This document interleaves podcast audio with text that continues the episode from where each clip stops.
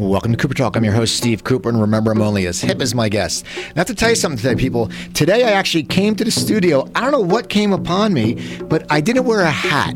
Now, every day I wear a hat, and it's not because I'm bald. I enjoy being bald, and it's funny. I mean, people say I look good bald, and I actually think I look better now bald than when I had hair. But I, for some reason, I always wear a hat, and when, when I'm in the studio, I don't wear a hat because I have headphones.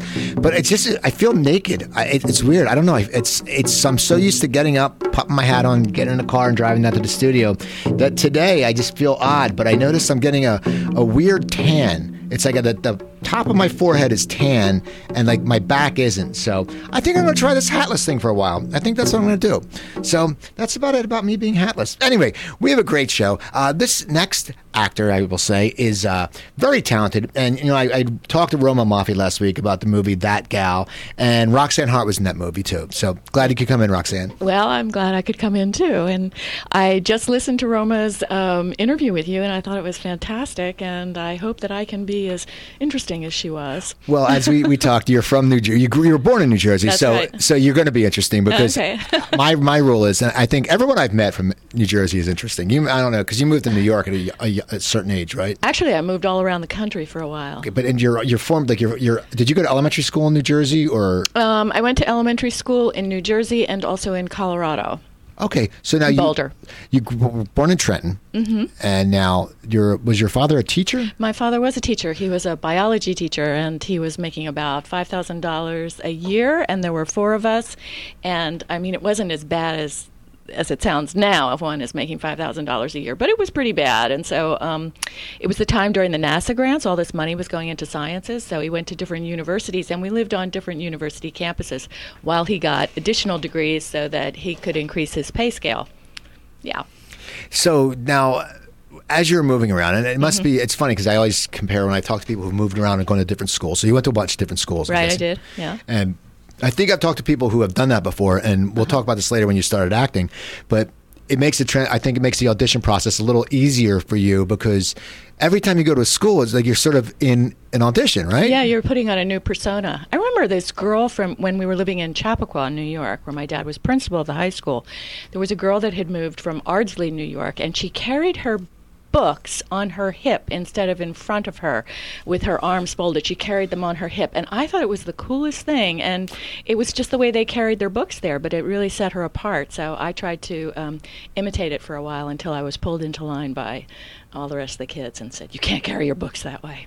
Isn't that weird? How like it's such a small thing, and when when you're kids, it's as big. See, it's like so. If one kid does something, it's cool. right. But if, if if the popular kid doesn't do it, it's not cool. And you look back and you go, "That kid was so much cooler than That's another right, person." That's right. All those people that were uncool then are now really They're- the ones who are ruling the earth. exactly. So now, now your father was a teacher, and now, when did you decide you wanted to act? Were you as a kid? Did you want to act, or was it what what caught Well, you? my mother tells me that I was always very thea- my mother told me actually I should say she passed away, but m- my um, I was always I guess theatrical and um, my mother read those movie magazines, but I don't really remember thinking that um, there was nobody in my family who had been in the business. But I was at Princeton when they had very few women there, and I was in a Greek um, uh studies class, and someone in the class was actually studying the Greek, the language, and he had translated Eu- Euripides' Electra.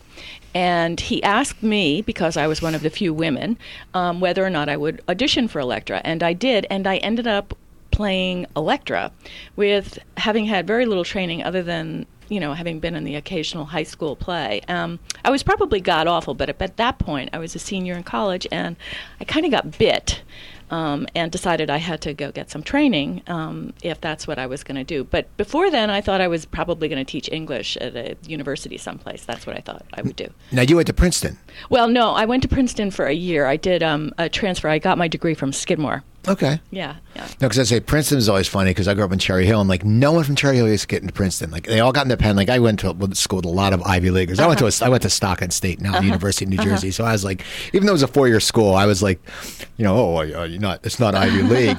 and that's the weird thing about Princeton was it would always it was always such a uh, hard school for a Cherry Hill to get in, which was funny because they were so close. Right, right. Yeah. I wonder if they, you know, have a diversity thing as far as like geographics are concerned. I don't know. So so now you you want to go to study. Acting. So you go to New York City? I went to uh, NYU. I went to the MFA program there, and I stayed for a year and a half. Um, it was a three-year program. Uh, while I was there, I got put put on academic probation. Why was that? Just- Um, you know, I don't know because I was one of the hardest working students there, and I thought I was really um, industrious. And when I went around asking the different teachers, you know, why I had been put on, everybody said, "Go talk to Olympia, Olympia Dukakis, who taught me." Oh, wow. So. Um, I took her out for drinks at the Arcadia, and um, she denied having put me on academic probation. So um, I, never really knew why, um, but I was on academic probation. And anyway, at that and a couple of other things, just feeling like I had been in academia long enough, I just decided to leave. So I left after a year and a half. I knew that I still needed training, so I started studying with a man by the name of Michael Howard, who taught a lot of people. Um, that were working actors. Uh, you know, so I would go off and do a little show at the, some regional theater around New York, and then come back and study with Michael, and then go off and do a little thing, and you know, back and forth, and that's what I did for a couple of years. So when did you decide you're getting this training and you're going out there? When did you decide to say, okay, I want to get an agent, or when, when, how, when did that come into your career? There was a book that said uh, that was entitled "Agents by Building," and it divided New York up into um, geographical, you know, streets and everything. And you would mark off. I was working as a wait. Actually, I was working as a greeter at Barney's on Seventh Avenue and Seventeenth Street. Um, and you would direct men to the cut of suit that they wanted to get. Well, that's good. They, they don't have greeters anymore. It's always because you know, like when growing up, you used to go to the mall. Like if I go to Macy's, I have no idea where anything because Right. I don't shop. Right. You, who, I mean, we mostly shop online now. Right. And I go in to get my girlfriend something. And I'm like, okay, I'm like, where's yeah? And it used to be there'd be someone, and you have all the snooty perfume people who don't know where anything is, even though they work right, there. right. You go, where's that? And go, so, so you were directing people. uh, I was directing people, and then I had a, I would have like a couple of hours, so I would. Um, you know, uh, say there was on 57th Street. A lot of agents were on 57th Street at that time, um, a million years ago, and you know, you just go into the building with your picture and um, resume. And at that time, the way to get a legit agent was to work was to work in commercials if you could. And I had the kind of look that did translate into commercial. So I ended up getting an I ended up going with um, an agency by Stark that was Stark Hesseltine, Hesseltine and Baker. And then after working for them as a commercial client for a while, then I did an audition for Stark and became a legit uh, client as well. So and so now did you start getting out for auditions for legit stuff? as yeah, yeah. But I, I actually was unusually lucky in that as soon as I left um, uh, school, I got a job right away. Got my equity card right away, doing uh, understudying in Shakespeare in the Park.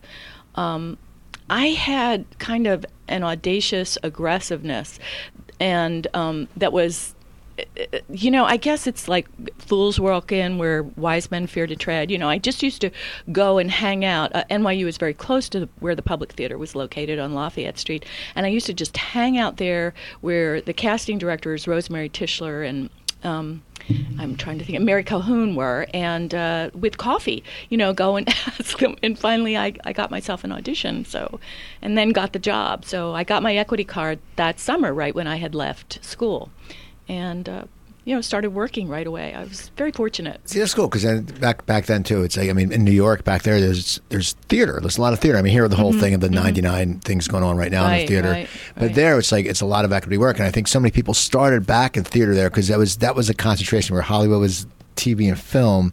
That was a concentration, so that must have been great for you. I mean, just uh, even to be understudy in that must have been amazing. Yes, it was. It was really extraordinary, and the cast was amazing. I mean, it was Ted Danson and Linda Lavin and Blair Brown and Michael Tucker and um, Danny DeVito. Uh, you know, a lot of people who at that time were just they were just working actors and then of course they became i mean ted danson huge star but um, they were just doing the summer gig it wasn't uh, you know it was a good gig but it was they were just working journeyman actors So you do that, and now, so when do you decide? When do you make that jump to TV? Because I'm looking, you know, and when do you decide to sit there and go, "All right, I'm going to go to TV or movies"? Because you're doing the theater. I mean, did you? Was it a natural transgression for you? Well, you know, I can't say when anybody asks me when did you make that decision? I don't think i ever really actually made a decision. I just went where the doors were open to me or where i had forced the doors. It was never anything kind of uh, uh, uh, you know there was never any thought about it. Uh, an audition came up and i auditioned and got something. Um, you know, the agency would see what was out there, what was available, and I would go and audition. So it was at a certain point, I guess, you know. So you're working around, mm-hmm. and then you get the the verdict. Was one of your first movies. oh yeah, yeah. And now, now it's with Paul Newman. That's right. Which anyone who's an actor, who anyone who has watched movies, Right. I know. I Paul Newman's one of those guys that there's no one who doesn't like Paul Newman. Like Right. you know, that's one of those things because his his you know where he's the man's man in Butch Cassidy and Right. Slapshot. Right. You know, he's just but then he's not. It's just he's one of those guys. What was that like? I mean, because you work with different people, and you, you, you when I look at your IMDb, you didn't have many credits when you got the verdict. I mean, know. that It was- it was How did that happen? Because it's such a, a huge movie. Um, you know, I don't know. I, I'm trying to think if I had done anything that was significant in theater at that time or had gotten any notice. But I was called in to audition. They were seeing people, and you know, Sidney Lumet was very um, loyal to uh, his New York base and New York actors, and so there were a lot of New York actors there. Um, and uh, I went in and I auditioned and. David Mamet was in the room and Sidney was in the room, and they called that day. It was Thanksgiving weekend, and told me I had gotten the part. Which, you know, looking back on it, I realize what an incredibly um, amazing event that was getting the job and working with those people. But at the time, I don't think I knew how extraordinary it was. I had scenes with just Paul Newman, and I mean, I had no idea that this was not something that was going to be repeated a lot in my lifetime. And working with a man, a, a- genius like Sidney Lumet. It's yeah, it's just amazing. It's like because you sit there and it is one of those like I mean you, you can say like a for an actor an actor's dream. I mean somewhat that you didn't have a lot of experience That's from right. stage. You know from you had stage experience, but to sit there and nowadays you know it's like a movie. Okay, well we're going to put this person. but why? Right. They're not really well because they were good in Fifty Shades of Grey. Well, then they get the yeah. I'm not, I'm not going to that. I mean, But- I just was I was just talking to my agent on the way over here because I'm going up for something, and one of the conversations that I had with him was, "Now, is this part really available that I'm going up for, or are they, uh, in the meantime, uh, uh, offering it out?" And his response was sincerely that he didn't know, and you know, I mean, it's not going to change the way I go into the room. It's not going to make it so that I'm going to give less of myself or prepare less, but oftentimes now you go in and you audition for things that aren't really available.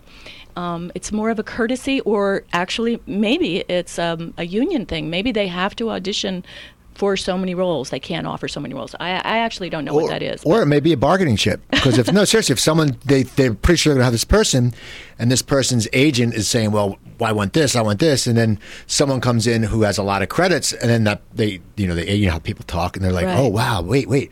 I thought she had this, but they're bringing other people in. We better drop our price. It's just weird how it works. Right. Well, actually, I I ended up getting a part one time that I know had been offered to somebody else who was holding out, um, and it turned out to be a great um, part for me um, uh, for PBS. Um, it was alone, uh, and. You know, a, a Horton Foote piece with wonderful, wonderful actors in it. Uh, Hu- I played Hume Cronyn's daughter, and um, th- there were just so many wonderful actors in that piece. But I went in and auditioned, and I guess they couldn't close the deal with somebody else, or they were having they were negotiating, and I ended up getting the part because I did a good job. So I'm going to do a good job on this Oh, yeah. audition, whether or not the part's really And you're gonna get it, Oh, from your lips. Um, so now, after the verdict, uh huh. you're a no name pretty much. Still, You- yeah. You're in this movie. But no, you're and so you're in this movie and you're with Paul Newman. And Right. so people must start turning their heads and saying, "Who is this girl?" I mean, I mean, What is that like? Well, for, first of all, I mean, for you, what is it like to sit there the the the moment, and it was on Thanksgiving weekend, which is great because Right, you're, you're right. seeing families having Right. fun. What is it? I mean, how, especially back then, because breaking the news, it's not like now you put it on social media and everyone Right, knows. right. But what? It, what I mean, how great did you feel when you got that part over from these amazing people? I And when you when you knew you were going to be in a movie with Paul Newman, Newman? what was it? Just you must have just been ecstatic. I mean, how does how do you how does someone handle that? I well, mean, I was very serious then. I don't think I had a sense of humor about, you know, um, meaning a, a, a sense of joy about uh, how wonderful things were going for me. I think I was just this very serious student of um, acting and the theater and film. So um, there was a seriousness about it uh, with uh, which I approached it and a, a, a solemnity. Um, uh, so. Uh, yeah, I have a lot more joy about things now, which is funny, but uh, you know, But that's just amazing. So I, I mean, that's just so cool. Because I mean, most people would be like doing triple flips off of the thing. Going, oh my god, I'm a movie with Paul Newman, and I'm going to and I can say to my family, no, I had to, I had to immediately go and hire a coach to work on the Boston accent and all that stuff. You know, just kind of focus and drill and and uh, James Handy, who played my husband, and I would get together and we'd go over the lines and we'd work on things. And we both kind of came from the same background or had this, had a similar approach to acting. So it was very improvisational and really nice. He was a great guy to work with. So So after you do that movie, do offers start coming into you? no, No, so so even though you're in this movie, and that's what's so funny, it's like how Hollywood's just weird like that. And, and it's sometimes that you know, and I, I get this from interviewing so many people that are have like you have had mm-hmm. great careers and very lengthy careers, and mm-hmm. that means you're doing something right. But it's just frustrating sometimes to me when there's someone who's very talented like yourself, and and you're in this role. The door should just open. I, I, I know that sounds stupid. Maybe I'm in an ideal world, but it's like the doors. But then the doors just open for some dope. I mean, me and my girlfriend always talk about like the Kardashians, you know, how they have, they're so rich and and people in America like them, and we sit there and go, what is wrong with you know? I mean, and even LA's like that. It's like, what is wrong? I mean, does it did it get you frustrated after you're in Well, this you know movie? what happens is is that uh, it, it, at least I used to think this way. I, I don't know if it's completely true or not, but I used to think that you were what you were viewed um, oftentimes as that character or you were that thing. So the girl that I played in The Verdict was uh, a lower middle class Boston um, Irish Catholic woman. And basically, nobody understood, or very few people understood, that that was not who I was. Um, that the physicality and the vocal inflections, that was not that was not necessarily Roxanne even or the kind of I was playing a character. Um, you know so I, I think that that in New York for instance um, I when I was younger I got a lot of accolades for playing comedies and being very funny. In Los Angeles, people do not think of me as being a particularly funny actress. They think of me more as a dramatic actress, and um, I don't know if that's just because they haven't seen it, or that, and, and they're not oftentimes willing to risk. Um, yeah, you know, I'm not sure. I'm not sure. It's weird. So so so you do the verdict, and then, then you do uh, Highlander. Uh huh. Now Highlander has had a huge right. cult following. I mean, Yes, which was- I didn't know about until my brother, who was living in Boston, told me that um, people would dress up as, uh, uh, you know, the the Celtic uh, Right. uh, fighters and stand in line, much like they did, I guess, for the Rocky Horror Show, Oh, yeah. to go to midnight shows of Highlander. I didn't know that that happened. Uh, See, that's funny. Now that now that show though, now that movie was a different, very different role than Yeah. the verdict. Yeah. Now, were you excited to go out for a different role? Because as you said, you felt like people watching you, they, they thought you may have been. I guess you Right. technically in the verdict, you Right, played a. Southie pretty much. Right, And so now, was it good to sit there and be able to change your image and go for a different role that was more in your face? I mean, just more being you or just being more elaborate you. I mean, as an actor, that must have been great. Well, you know that film has had um, it does have a cult following and does have um, a, a lot of people come up to me now today and talk about it, or I'll meet somebody, a middle-aged person, and they'll it- they will tell me a, a man in particular that he had a crush on my character. But at the time, that film was in the movie theaters and out. Um, it played peripherally, I guess, around the country, um, but in it, it was not. It wasn't a big hit. So um, even though they made, I guess, several of them afterwards. So no, it didn't. It didn't really change things for my career, and I don't. I can't say that I was really recognized by it, but maybe I hung out with the wrong crowds. maybe I didn't hang out with the people at the mall or something. I don't know. Where, where did it shoot at? Um, we shot it in Scotland and Wales and London, in a studio in London, outside London. Now, what was that? That must have been great. To That sit- was fantastic. I mean, because you think you're. I mean, everyone wants to go to Europe, and then for you, they're That's flying you over there. They're flying me over, and they put me up at the Dorchester, um, which I stayed at for a while, and uh, then I moved into a little apartment. But um, it was great. It was great, and I had per diem, and I bought my first painting. Um, you know, it was. you think that that's the way it's always going to be. Um, it's a, it's a great experience. What was the painting? What what what attracted you? To, do you still have that painting?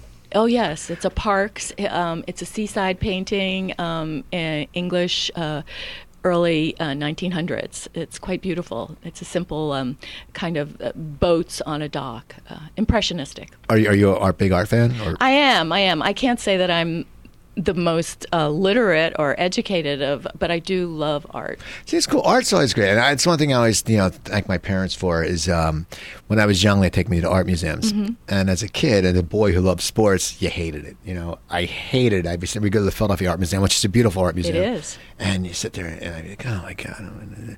But then years later, when I can sit there and I know Degas paints ballerinas, and I know this, I'm like.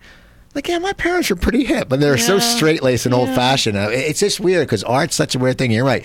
It's the people who are the big art experts are usually Right. just full of crap. I, I think a lot of times it's like, but that's cool. So you got the first painting, and that's good that you can remember that from a movie and you shot over there. I mean, that's just that's awesome. Uh huh. It was great. It now was great. you were on Dream On for a little bit. Yes, I was. Now I'll be honest with you, Dream On was when it came out. And and I wish you really can't find it. I don't think anywhere right now. That was one of my favorite shows. Oh, really? It was just because it was it was a it was a, if people if you don't know it was on HBO. It was one of HBO's 1st Uh-huh, comedies, I believe, and it was they broke down the third wall. The kid would watch TV, Right, and that's right. how did okay. So how did that come apart? Did you did you like doing because that's a comedy? Did you get to do, play more comedy in that? I did. I did actually. You know, uh, it's interesting that you reminded me of that. Yeah. Um, although I was a pretty serious character, I became a love interest for Brian Benben, and I had a daughter that he had. I mean, the the the trick was, um, or the conceit was, is that he had slept with my daughter. Um, and I ended up meeting him, and he gets attracted to me, um, and we go out, and um, it was it was a fantastic experience. You know, Marta Kauffman um, of Friends Right. uh, developed that. Um, I don't know. I just auditioned for it and I got it. And you know, I was pregnant when I got it. So I had all these scenes where I was in my underwear and everything, and I had to strap myself uh, down a lot. Uh, it was it was pretty um, pretty interesting. What is that like? And I, I, was it you who touched on it in that gal about being pregnant and auditioning? Was that you, or was that something else? Uh, I think it may have been someone else. But, who- but you okay? So what was that like when you got that role? Did they know you were pregnant, or, or did you have to hide it? I mean, what is that like for, especially back then? Because back then it was such a, a sexist, Right, a right. sexist male Right. driven, uh, misogynistic uh, industry. Right. And if you get in a role and then they find out you're pregnant, it's like, oh my god, what is that like? Like it, it's something that you should be so happy, but then you're sitting there going, oh, I mean, what is that like when you have to sit there and hide it? I mean, Well, um, you know, I I guess. Uh, well, it's understandable in, in a, to a certain extent if you're playing a character who's not supposed to be pregnant, so they have to um, they have to physically mask it. Um, Ooh, what was it like? Uh, I don't know. I was very fearful with both of my pregnancies. I've had two children, uh, grown young men now, but um, but both times I was working for part of the pregnancy and had to uh, felt uh, compelled to hide it. on the other hand, when I was doing Chicago Hope, one of the producers, and I had already had two boys, came up to me at one point and said I should consider getting pregnant because it would be an interesting storyline. Uh, which was really made me go what? But uh, i think he was uh, serious um, you know. Isn't that crazy? I mean Yeah. it's like it's like okay and it's and that also shows i think just some of the mental capacity of people that they sit there and go well hey you know for the for the for the show's sake get pregnant. And it's just funny that i mean nowhere else no other place would someone like you wouldn't go to a lawyer and go hey we're a family law firm. You're you're 38 can you get pregnant because it would look good for our clients if you were pregnant. It's just it must this must be weird. I mean Well, you know, there's a lot of mixing of who you are as a real person, your real life, and the characters. And I think a lot of that was just beginning. I mean, I, I think I'm I'm not absolutely sure, but I remember that. Um, there were uh, Peter Berg was particularly good at this. Would go back and they would do um, what's it called social media. They would talk to some of the people that were watching the show, and they would comment on the characters and um, say who they liked and who they didn't like. Who, uh, so I think there was, uh, you know, and people always wanted to know what was going on in the actors' lives, who was having affairs, and that would drum up interest. So if, as an actress who's playing a pregnant character on a show is in fact pregnant, um, that's more uh, page space in People magazine or something at the at the time. Um, I think it. Uh, I think brings audiences in. Isn't it crazy how you know, like you just said, People Magazine, and and back, you know, when I, I I've always followed Hollywood, and it used to be. You had People Magazine and you had the National Enquirer. National Enquirer was all phony, Right, right. And the people, but the, that was so funny. That was like that was like the big thing. I mean, like now where we have social media, like I don't even. I mean, I'm sure they make People Magazine, but you don't hear about it. I mean, Right. you don't even hear about the sexiest man on People anymore. You used to. Well, what is that? I mean, being mentioned back then in a magazine was that different? I mean, it- Yes, because it, yes. it, it reached so many more people, and that's Mm-hmm. what you know. You try to explain, and I, I always make myself sound old, but you try to explain to younger people that you know it used to be just a magazine, like. That's where you heard your news, and everybody Right. got that magazine, and it wasn't on the internet, and the stuff wasn't lies Right. because you would get sued. If People Magazine put a story, Right. you get sued. On the internet now, they make death hoaxes. You know, if that happened back then, you get sued. Right. What was it like? I mean, when if you ended up in, I mean, People Magazine, what would it be like? Well, I didn't. Uh, you know, it was. Uh, um, okay. Uh, I I think um, there's a large part of me that's really a shy person. Part of the reason why I'm an actress, I can't say that that's totally who I am because there's another part of me that's very forward and and um, as I said before, uh, aggressive. But um, so I like um, playing out what's going on in my life under the guise of a character or how I'm feeling about things within a character, within a story structure. Um, when my real life is out there, that feels a little exposed and makes me withdraw. Um, I have um, a real ambivalence towards um, being uh, a person who is known to just about where I don't have control over it, where somebody else can know something about me that I don't know, Right. that there's not parity there, and I think that's what stardom is. Um, although I always wanted that, you know, to be well known because I know that that's the thing that keeps you getting cast is the more you're in demand, the more um, they can sell you. And it is not show art; it's show business. it takes a long time to learn that, but I know it's always you there's know, always there's a business part of it. I always say Right, there's always a business part of show business. right. Somebody's people trying to make money, Exactly. you know? So now Chicago Hope, which was a great show, and I remember watching you in Chicago Hope, and I just remember watching the show. An amazing cast. It was. And uh, how did that come about? Because I mean, you Dream On was a comedy, Right. And then you you've been in comedy and drama, and when you you know you said after you do a comedy or a sitcom like Dream On, and you're part of it, even though it's a more serious part, Right. Did you want to get back into drama, or is one of those things? I know actors say we will take the work that looks good to us, Right. But did you sit there and, and go, okay, it's time to get a, a, a meaty drama role, or did you sit there and just No, you know, I was just asked to audition for it, and I think what happened was um, Michael Pressman, who was the showrunner at the time, the producer, um, David Kelley's producer, had seen me in a play down at the Mark Taper Forum, um, a um, uh, uh, Lips Together, Teeth Apart, a Terrence McNally play, and um, had me come in and audition for this part of Camille. Um, Camille only had two scenes in the pilot, and I was told that she would be uh, written for and developed for. Um, I was just happy to get the job to be on. It was my first series, um, you know, network series. So, uh, yeah, you know that that's how it happened. I, I, auditioned and I had to go in in front of the um, uh, network executives, which is like at that time at, at NBC, it was like maybe 20 people were in a like a little auditorium and you had to go in and do your scene and and you went outside and then they came out and they told you a few things and you went back in and did it again and then you heard later on oh then they went through the whole process of negotiations which was back and forth that was a couple of weeks or, or at least two weeks of numbers and time um, amount of time et cetera et cetera which was you know which you're not a part of which you're told about at least I wasn't a part of because I didn't understand how it worked. So my agent did all the that all that uh, t- talking with the the producers and the network. Now, when you go into a scene like that where there's 20 people and Yeah. you're in an auditorium, Yeah. do you think because of your stage background that helped you? Because it's I mean, absolutely think it helped me. And Michael Pressman, when he called me, he called me at home. He said, "I want you to know that you want it in the room." Um, and what he meant by that was, I had I was really still a New York actress. I wasn't really no, hadn't done a lot of time in television, done a lot of um, episodics, et cetera, et cetera, or, or even recurring roles, um, other than, as you mentioned, the um, Dream On. And uh, so I wasn't the favorite going in.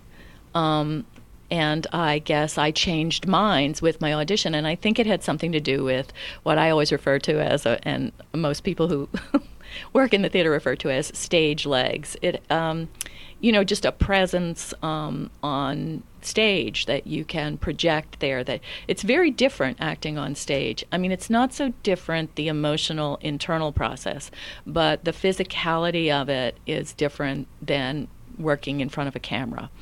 Um, and it takes a while to learn how to do both well. Well, yeah, it's weird because you had said, you know, with the stage, the projection always helps. Because I mean, I did, I had a background in stand-up comedy, and if, if a mic went out, you you went with it. It wouldn't right. bother you because mm-hmm. you were always projecting. I think on in, on stage you have to project, and I think even if you're going to act in TV and movies, you still have to project. I mean, because you're still.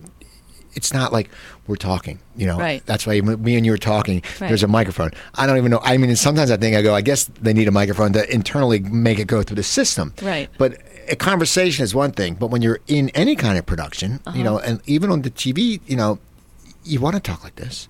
Right. But if you talk like this, the director's not going to hear you because it's not like the director's right here. Right. And so I think that's cool that, that, that you want it in a room, and that must that must make you felt good because It made me feel really good. because you're like okay, really good. Like it's because we always in comedy we call it chops, and that means you Right. you had the acting chops. That's I mean, right. and that's awesome. So Chicago was a, was a very popular series. Now, what was it like working with some of these actors because it had such a it had a really good cast. I mean, It did. from head to toe. I mean, it's It just did. one of those things you go. And Roma was on it, That's right. She And- was great. and uh, then I guess because it was you. You were a what was your exact role? I was the head uh, surgical nurse. Right. So they kept you around Right. when they got because I know Roma said they got rid of a bunch of nurses because of ER. Well, they did get rid of me after the second year. I was only there for two years, and then they had me come back um, later on. No, no. What's that like? I mean, it's it's. I always think it's it it makes it must make you feel good, but then it must make you also sort of feel not bad, but you're like, well, why'd you get rid of me in the first place? It's like it's like it's like It couples made me get feel. It made me feel terrible. It was devastating. It was devastating. Even though um, I have to say that um, I was called. Um, it wasn't David who called me, and now in my mind I'm having a senior moment, and I can't remember who it was who called me. Who was very um, kind and said that they just didn't have the storyline. They couldn't write for nurses anymore, and that it was nothing to do with me, and that uh, blah blah blah. blah. But of course, you feel like it's everything to do with you, and um, it was it was a de- it was uh, quite. I, I would say it was one of the more painful experiences of my career. And it came out of nowhere, pretty much. That's that's the right, thing. right. It just didn't end up happening. Well, they do what's called a show ender, where everybody, um, everybody's, it's uh, it's on a cliffhanger. That was the last show, a cliffhanger, and my character had uh, stood up to um, Hector and. Um, the uh, powers that be at the hospital and put all her stuff together and was walking out. And uh, I think I had started a relationship with Thomas Gibson at that time, and so it wasn't, or um, maybe it was Vondie Curtis, uh, um, and uh, I just didn't, you know, they and they were um, adamant with telling me this is just the cliffhanger when we were shooting it, you know, that this is that we're going to find another way because they had already moved me off campus to I was working in a um, uh, what do you call it a small little um, like a medical uh, you know what I mean? Yeah. like a, that's a, in a community.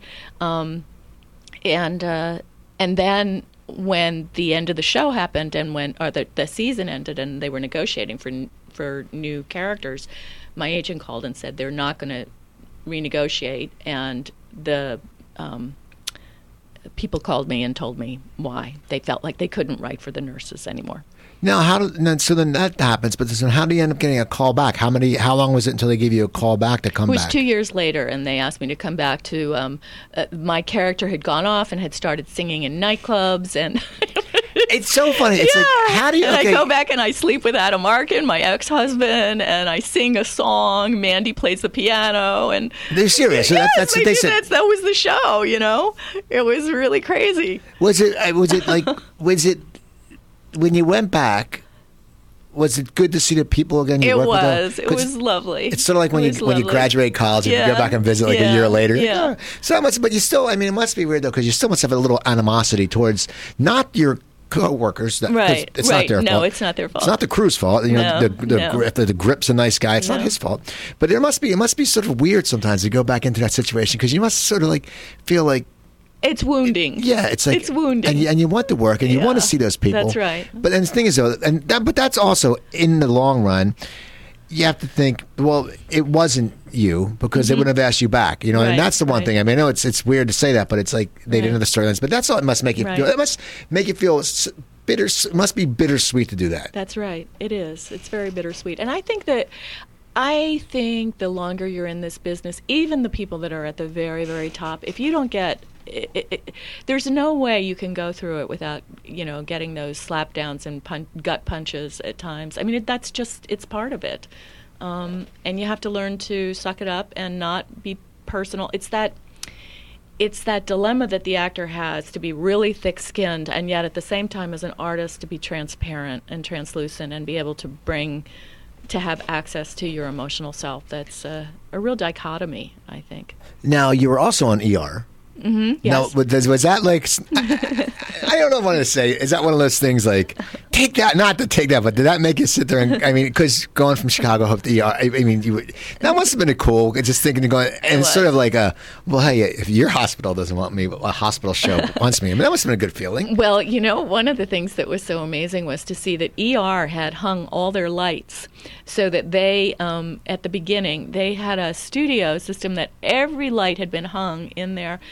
So they took almost, um, it, it seems so much less time setting up shots uh, because they were lit wherever they went. Um, and they did a lot of, a lot more than we did. We shot in a more traditional way, we meaning Chicago Hope shot in a more traditional way, and ER used a lot of moving cameras.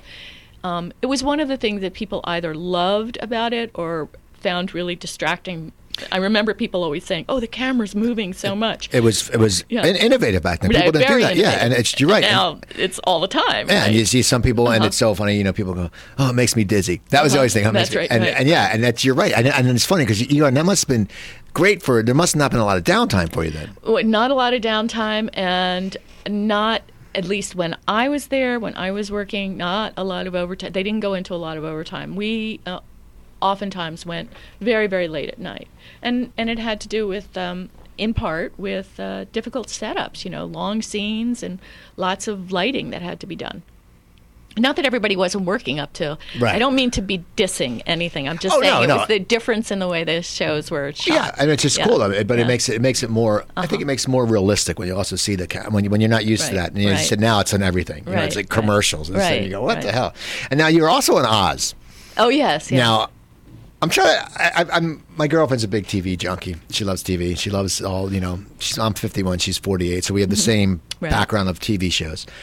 And I mean, we still we love we like watch the same stuff. And like you know, we law, you were you've been on Law and Order. We're Law and Order fans. We're Uh-huh. SVU and Criminal Intent. And I always tell her how many like people came. She has never seen Oz, and I always tell her how many people were on Oz. Right. And Oz was. I mean, it's so funny because like you weren't on the ER stuff, and you you've been on a lot of uh, shows that are just like cutting edge. I don't know if you know that, but like with Dream On was very cutting edge. Right. You were on Oz. I mean, that show was that was what I mean. I don't know how like a network would never show that. It's Right, like what is going to be? It's going to be a drama about a prison where there's there's Nazis and there's you know this and then there's this you know this guy. But what was that like? Because that must have been a very intense. it was very, intense- dark and very um, grand guignol and um, very uh, fun uh, at the extreme. uh, Um, really at the extreme of behavior. I was a radical, crazy, born again.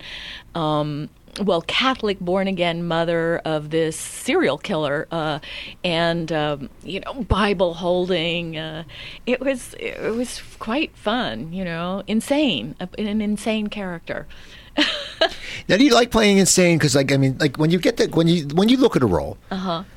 is there some that you just go, man, man, I can't wait to do this? Because I, I mean, I'm sure like anything, you can put a little of your own in- interpretation. it. right. But is, what kind of role just sits there and you sit there and go, you know, now in your career and Uh-huh. earlier in your career, what has has your has that changed the kind of role that you sit there and go? You know, somebody just asked me this weekend if I had, if there were roles that I had in mind that I would always like to play. And I remember early on, one role that I always wanted to play was Masha in Three Sisters. Now, you can't really say that, um, you know, but that's stage and. Um, uh, uh, things are in film are uh, created. They're new roles. So maybe it's types or, or kinds of roles. Oftentimes i see male roles um, and i go wow that would be great. Uh, matthew mcconaughey's role in true detective was a fantastic role. A female version of that role um, would be great. I love julianne moore um, in Still Alice. Uh, I love roles of people who um, embrace uh, the extremities of human behavior. I really believe that. Um, one of the wonderful things about um, acting is is that we don't censor ourselves. We allow ourselves to go into the darker, um, grittier uh, aspects of our imaginings and, and, and bring those to life and um, make them impactful. And we and people can watch it and they can understand and they can um, understand something about themselves, something about human nature, um, in a way that's really um, quite uh, transcending and, and, and, and great. Uh, you know, I'd love to play just an extreme something. See, I guess uh, yeah, extreme. Everyone, everyone says that. I always like extreme's just great because you really don't have any bars. You can just take it wherever you want. Right. And if you're going too far off, a good director is going to say, hey, "Come back, That's come right, back, come that's back." right, that's right. And a bad director is going to keep going. But that, That's that's right. what's great. And I think I've had that conversation with directors before. I've, I've had a conversation where I've been playing a role, and I said, "Well, okay, now I'm going to take this, and you tell me, tell me if you want me to pull it back." Um, and a good director will. You now, know? do you do you, when you tell someone that? Do you feel that you that's a director you must have a lot of trust in? I mean, Yeah, I mean, just yeah. I, or is it, I mean, I don't think it would be the first thing out of my mouth. I think it's kind of a little bit of a dance, particularly if you're doing an episodic and you're on a new show. Now, a show will also have a certain imprimatur. They'll have, you know, certain shows will like. Um, uh, what was the one the, the one that Bryan Cranston was in that was so brilliant? Breaking Uh, Bad. Breaking Bad. Now, Breaking Bad. Breaking Bad, Breaking Bad. I said, I, said- I said Breaking Breaking Bad. That was me. That was Breaking subliminal. um, you know, I mean, he went uh, very that that um, writer director um, went really far with that and knew what that was. And then there are other shows where they really don't want the where the character goes a, gets a little bit bad, but then they always pull them back. It's a little bit bad, you know. So I think you have to know what show you're on. Yeah, I, and I think also it's it seems like that's more where you can go really bad and keep going is cable, and I, I think that's That's right. And now I think with you know I've talked to people who said with the advent of the Netflix series and the, and the Amazon Prime theory series, I think it it opens up a whole new avenue of film uh, TV making Right. because you know.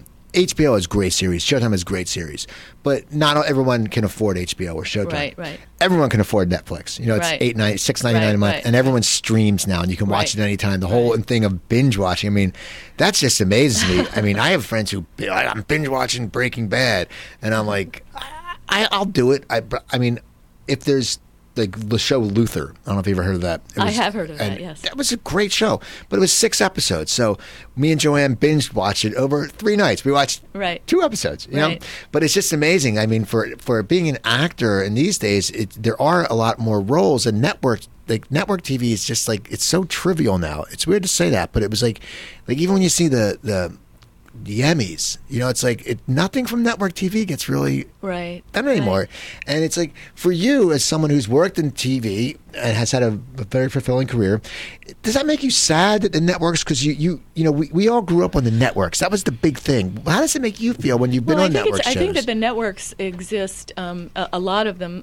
Well, this is so ridiculous. This, I don't know. Uh, but you're selling product, you know. So you have you have um, product that you have to you have. Uh, uh, General Mills will not want certain things to be shown on their show if they need to sell a product. You have to appeal to a certain um, group of people, and uh, you know, that it's not the same thing when when people buy um, cable, they're buying the show. They're not buying, you know, it's not interrupted with product. Um, I don't know. It's so weird too now because uh, what TV, what the networks don't get, and this is God's honest truth, is most people. Well, TV is like a Wednesday. You know, they'll put Empire on, Law and Order, SVU, and Criminal Minds on. Okay, all good shows. So everyone DVRs them, and what do people do when they watch DVR?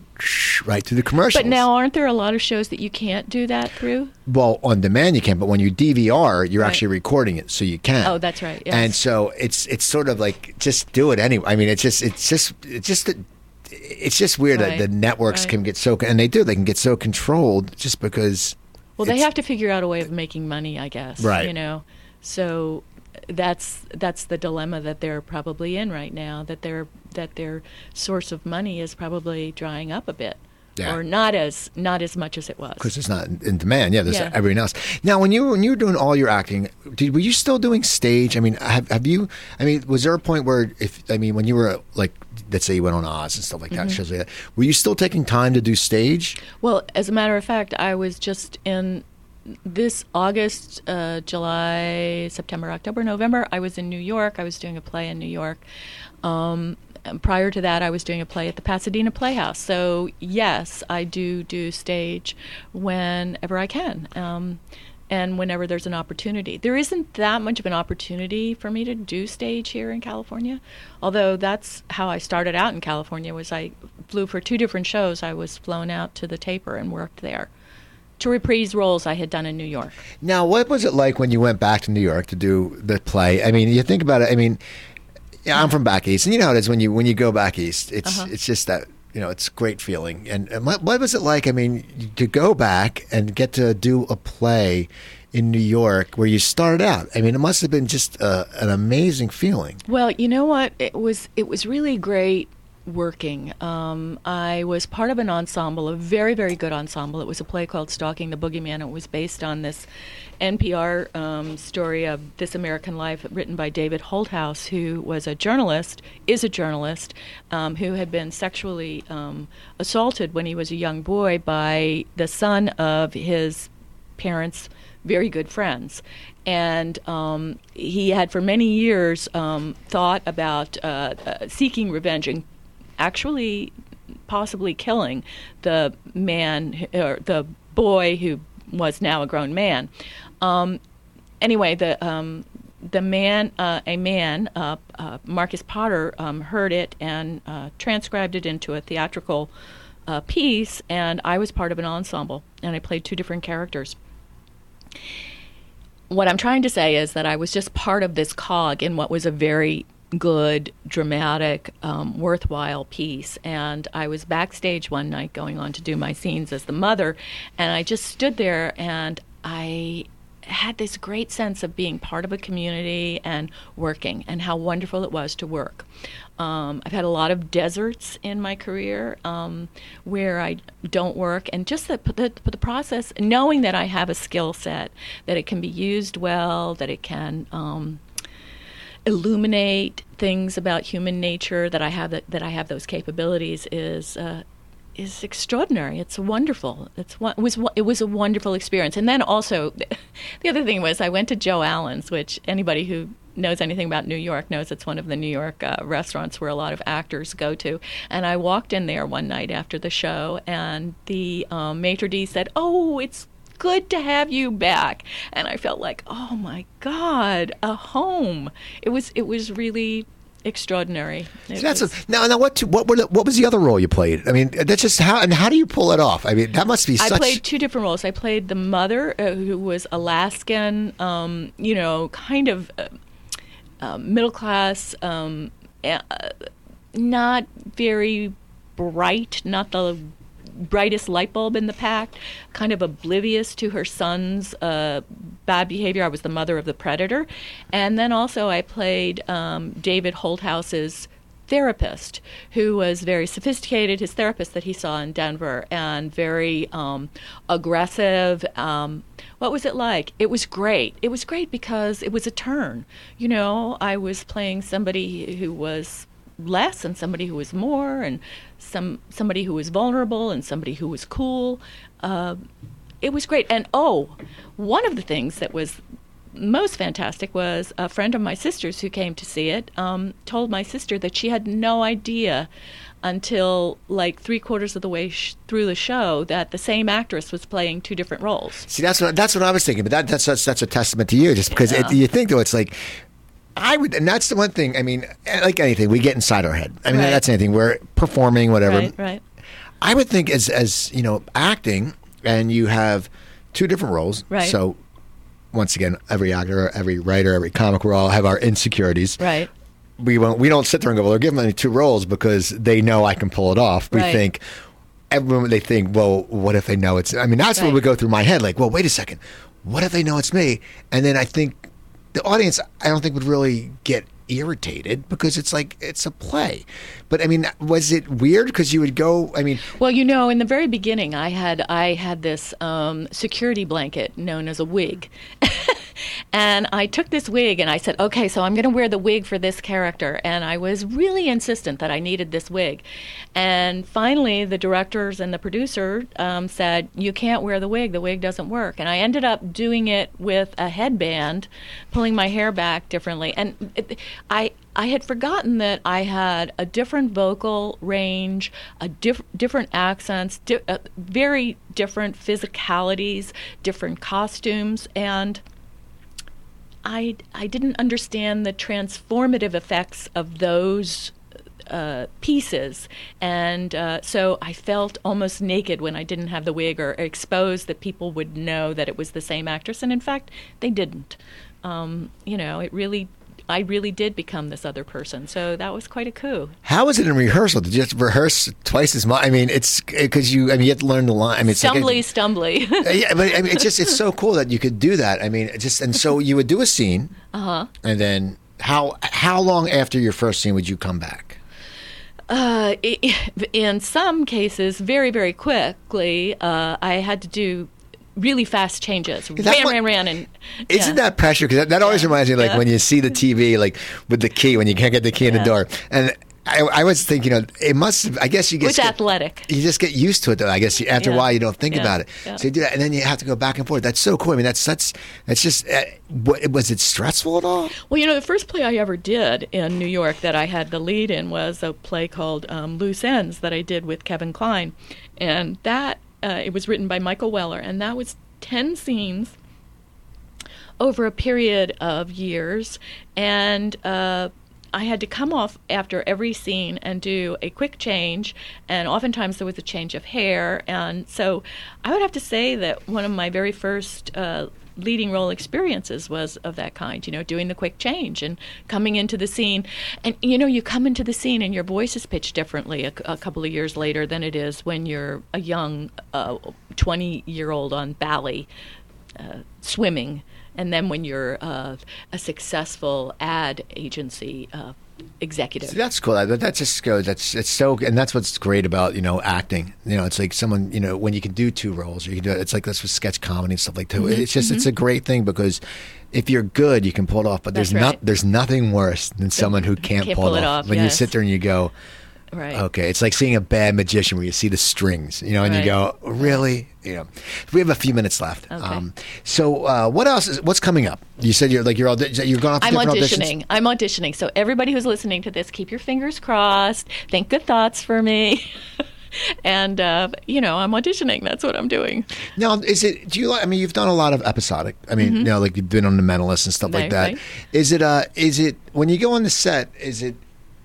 When you leave, is it sort of sad? Like, you, I mean, when you get along with a crew that's really good, you sit there and is it sort of like, oh, I don't want to go? You know, every set has its personality, and uh, depending upon um, who the leading actors are, they the set kind of reflects that. So if you have a, an actor who's in a lead who's been doing a show for a lot of years and is bored or is unhappy or cantankerous, uh, everybody on the set is on edge. That goes to, down to the gaffers, you know, um, and people walk a little on, on, on eggshells. If you go onto a set where people are feeling, you know, know how fortunate they are to be in this long running show and are embracing, and they come into the makeup trailer and they say hello to everybody, um, you're on a really a great a great place. So um, you know, I can't say that there's any one reaction that I have to it. One of the things uh, I do think about it is is that oftentimes I will get roles that do require a lot of emotion. For instance, Grey's Anatomy, I played a woman who was dying of cancer, and she gets hysterical and is laughing, and uh, her, her her hysteria represents itself in laughter, and um, you know, just being able to do that and to know that I can do that. And I come in, you know, job in, put my, you know, do my time clock, do this, give them what they want, and they're very happy. And I pat myself on the back and I say, well, that's what you learned how to do. That's what you know how to do. You can do this on their time clock and you know, do it well. Now, would you like to go back to New York again to do theater if an opportunity came up? Would you go back? I would in a New York minute.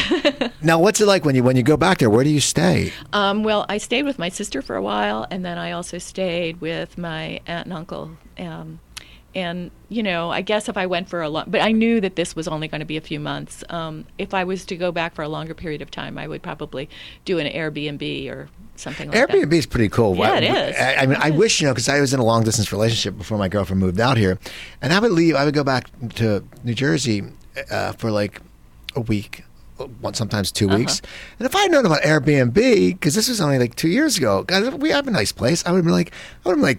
Cha-ching, you know, because it's cool because you get to stay at nice places right. and it's just it's just fun stuff. That is. Now, um, I want to wish you good luck on your auditions. Thank you. Um, did you enjoy uh, that gal? Oh, very much. I love all, being with all those other actresses and seeing people whose work I admire. And I do know Roma and I know Chris Rose, so that was nice to be there with them. So. And people, you have to go. It's it's on Showtime on demand. If, if you have a Showtime, you can watch. But it's also on Showtime on demand, and it's called "That Gal That Was in the in That Thing."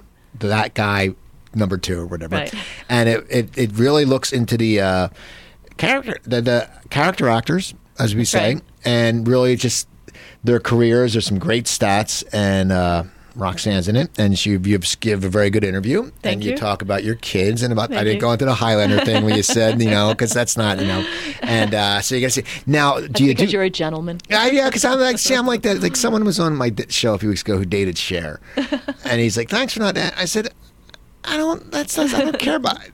I'm not National Enquirer Radio. It's not. I'm not Perez right, Hilton. right. Now, do, do you tweet or anything like that? Or I don't. I don't. I'm a real Luddite. I barely do Facebook. I mean, I do Facebook when I have to sell things. Like, for instance, I was selling That Girl Was on That Thing, and now I will sell this show. Okay. And uh, also a show that I produce for writers called Rant and Rave. Um, and, uh, you know, so I, I, I do it, use it for that purpose. Or for my son's music. well, I want to thank you for coming on. Oh, it was, my pleasure. Was, I always love when I, I, I, meet people I've seen on TV. Then because that movie, I love that movie, and Ian's such a great guy. So yeah, people, uh, you know, go go IMDb Roxanne Hart. Go go see some of her old work. You know, and, and you know, it's great. And uh, so yeah, so thank you, people. You can follow me on Twitter. It's at Cooper Talk. That's at Cooper Talk. Also, go to my website coopertalk.net. I have over 350 episodes up there.